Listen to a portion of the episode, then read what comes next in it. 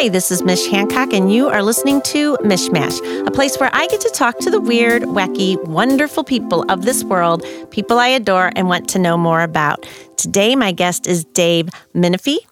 Now, I'm going to start and say this about Dave. He is an enthusiastic leader, faithfully committed to developing those around him in order to make it happen. But what is your title, Dave? My title is Chief Experience Officer and Executive Vice President for Corporate Strategy at Centene.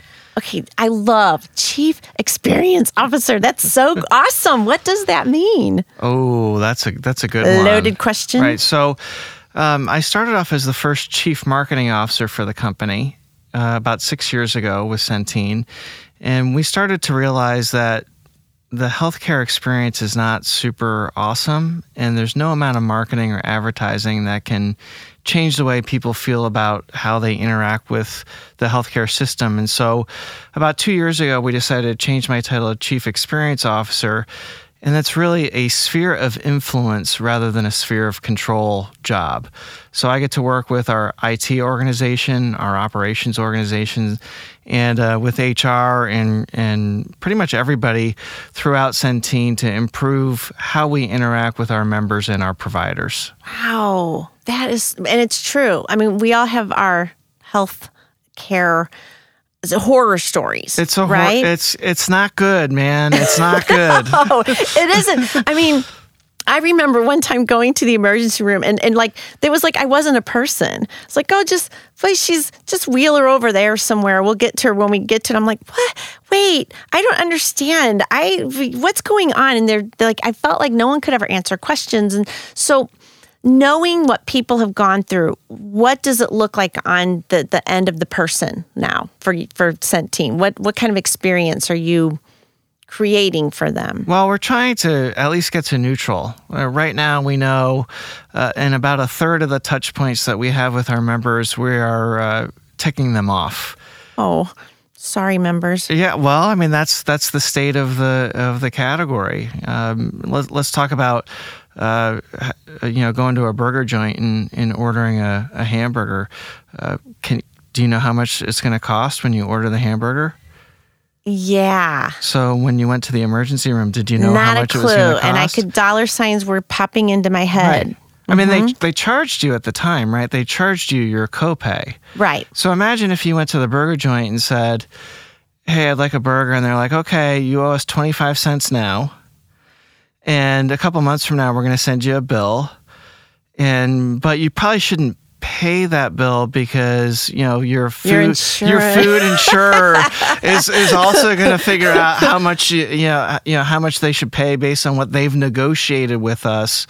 Uh, and, and, depending on where you are with your deductible, it may cost more or less at the beginning of the year versus the end of the year. And and you may not get one bill. Right. You may get like four or five different bills from right. different departments. Right, because you know not only you ordering a burger, you're also ordering fries, and we have one contract with the the beef producers and a different contract with the potato farmers. And, and so, if you want pickles, holy right, cow! Right, exactly. that's that's an add-on that I'm not sure anybody knows how to calculate. wow, and it, it is true, and so you have a big job taking a lot of messy things and making it far less messy. That's what we're attempting to do, yes. And how's it yeah. going? We've we've we're we're making progress. Uh, you know, within our company, I think we've made a lot of progress over the last couple years. There's a lot more to go. Uh, and I think the industry as a whole knows it needs to improve, but you know, despite the fact that it's a really large industry, almost 20% of the total economy, there's that means that there's a lot of stakeholders. Right. You know, hospital systems have a lot of employees that they care about. They have a lot of patients that they care about. Uh, doctors' offices care about their employees and their patients. Uh, legislatures care about uh, their large employers in the state, and then you know regulators and bureaucrats have a you know stake in the whole system. Uh, and uh, you know, at the end of the day, we as patients or members or consumers, depending on how we're interacting, we have a different name attached to us. Uh, you know, we, we sometimes feel powerless in the whole system because we don't know how much things pay and we don't know uh, you know, if the quality of the service we're receiving is is great or average or or below average, we just kind of uh, go to what's closest to where we happen to live. So there's there's a lot of things that uh, you know happen in this category that are very different than than most consumer categories that we're used to.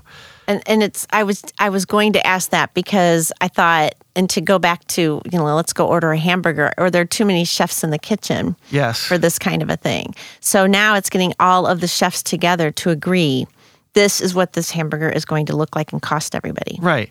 And, and, it sounds really easy to do that, but there's a political process, and you know that right now. Uh, it really doesn't any, sound easy. By the anything way. done politically is a little is is is challenging. Wow. And so, um, I mean, how did you even? I mean, how did you even start to tackle this? What what what steps did you take in the beginning? We thought, okay, I'm taking this on. This is a huge task. Yeah, well, I didn't know what I was getting myself into. That's dang it! I, why did I raise my hand again?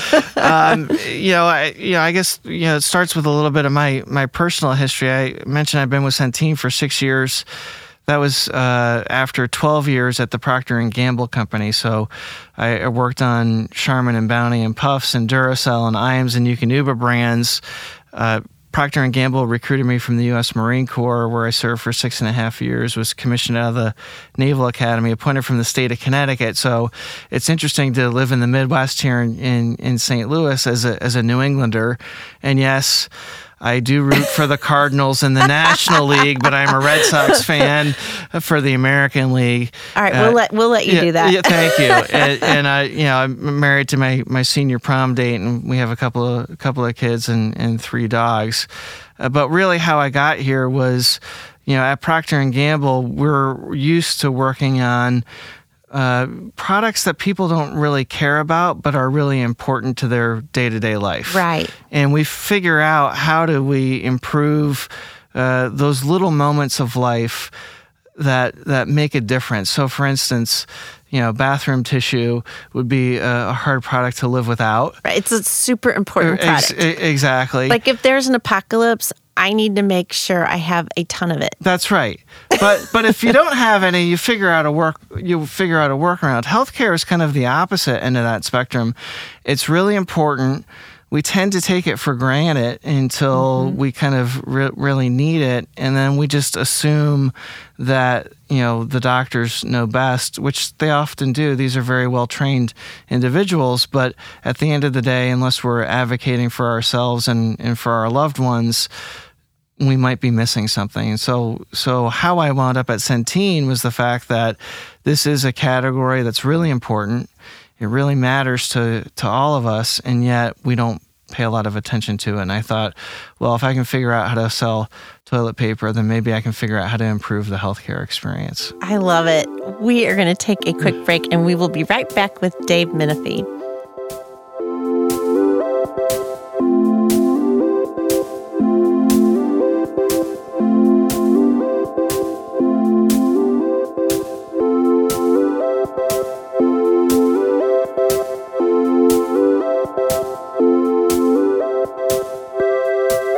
Are back with Dave Menefee. Okay, so here you are.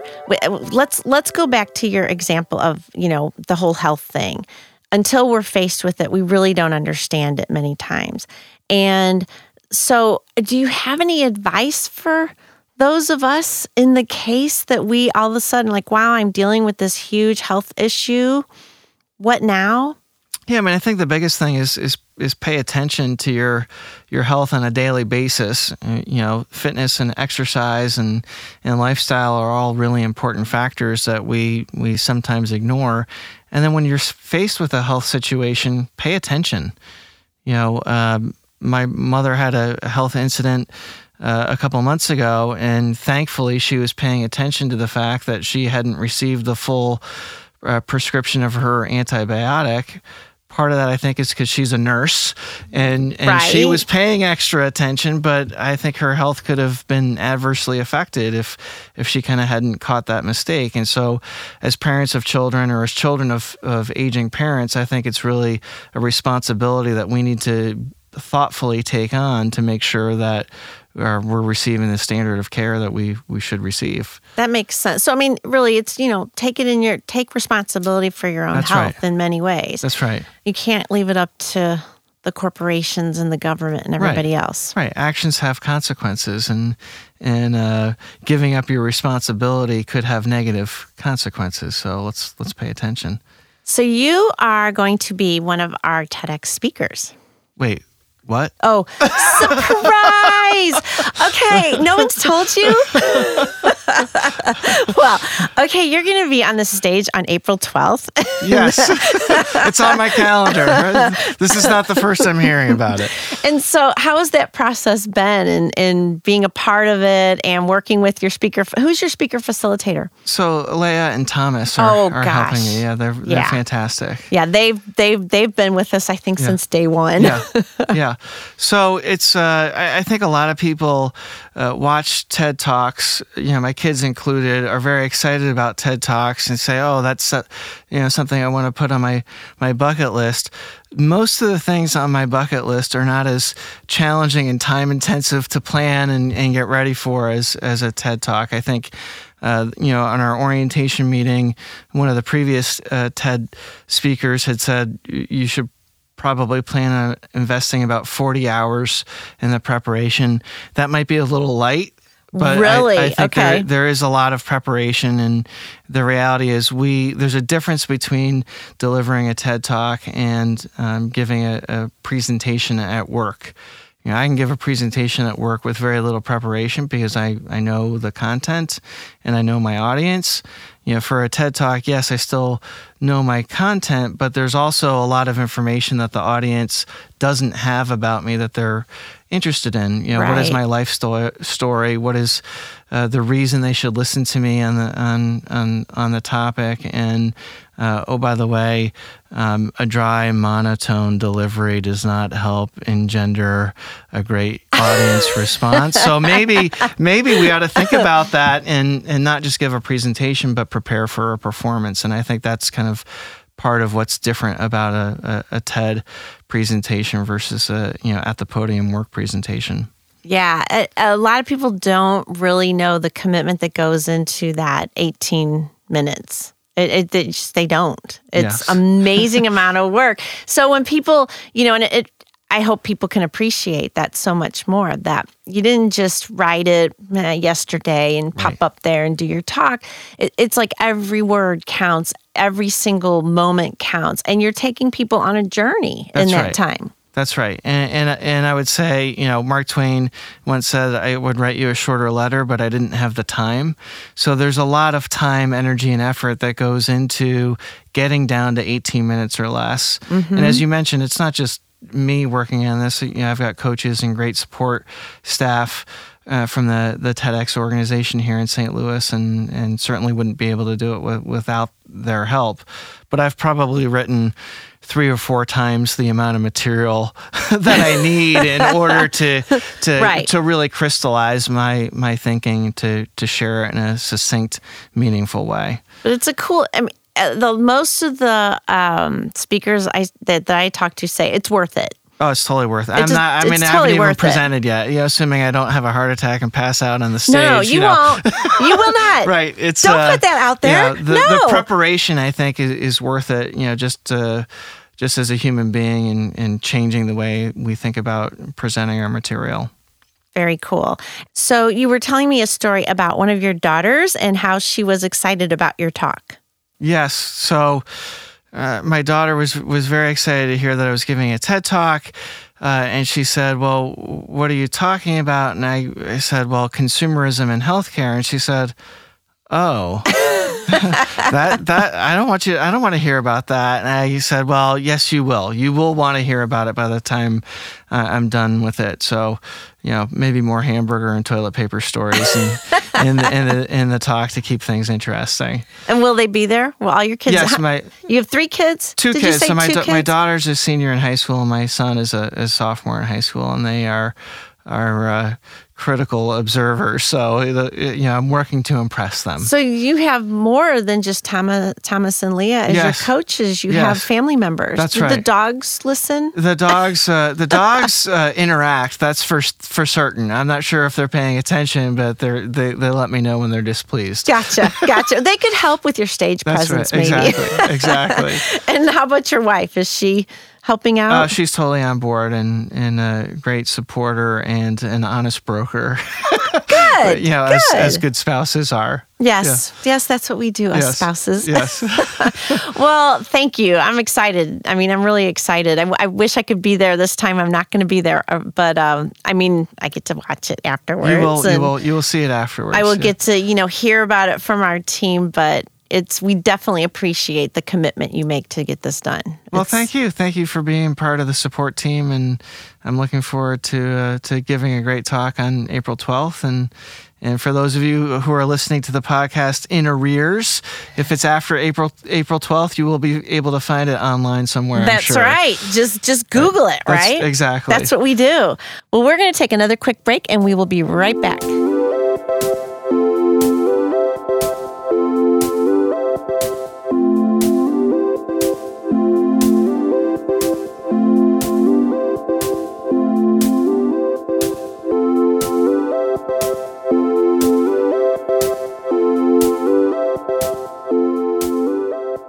And we are back, and it is question time. So Uh-oh. you're from the Northeast. I am.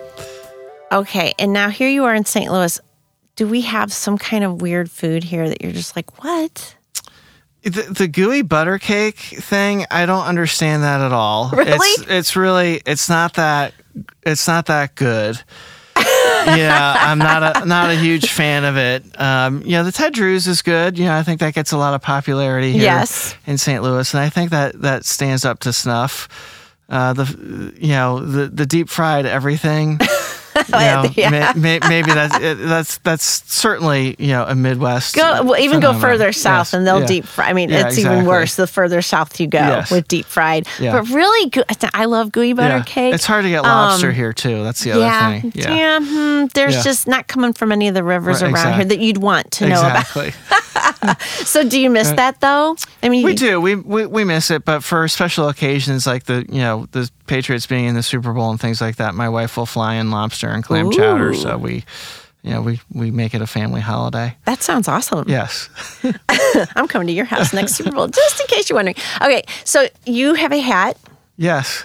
Are you a hat guy? Do you wear hats I- all the time? I, I do. You kind of have to commit to the hat. This this hat is an interesting story. I don't know if you watch Stranger Things. uh, yes. Do you see? You've seen the the the the Netflix show Stranger Things. yes, Well, I have. Well, uh, last year my kids and I were watching Stranger Things, and uh, my my kids had interesting questions. Like my son was saying, "Dad, so you grew up in the '80s. Could could you really ride your bike and be gone all day, and your parents not know where you were?" I'm like, "Yes." Yeah. That was very That's what- exciting to him to, what we- to to not be Oh. uh, tracked on his phone, you know, all the time. But he really liked uh, Hopper's hat. David Harbour is the the actor who plays Sheriff Hopper, uh, and so we started investigating. You know, what's the deal with this hat, and can we can we find out where you know where the hat comes from? And you know, on the second or third. Uh, page of search results, we found this obscure interview with uh, David Harbour. Uh, he was talking about the hat. He's got this friend, a, a hat maker, Orlando Palacios, who runs a hat shop in New York City called Worth and Worth.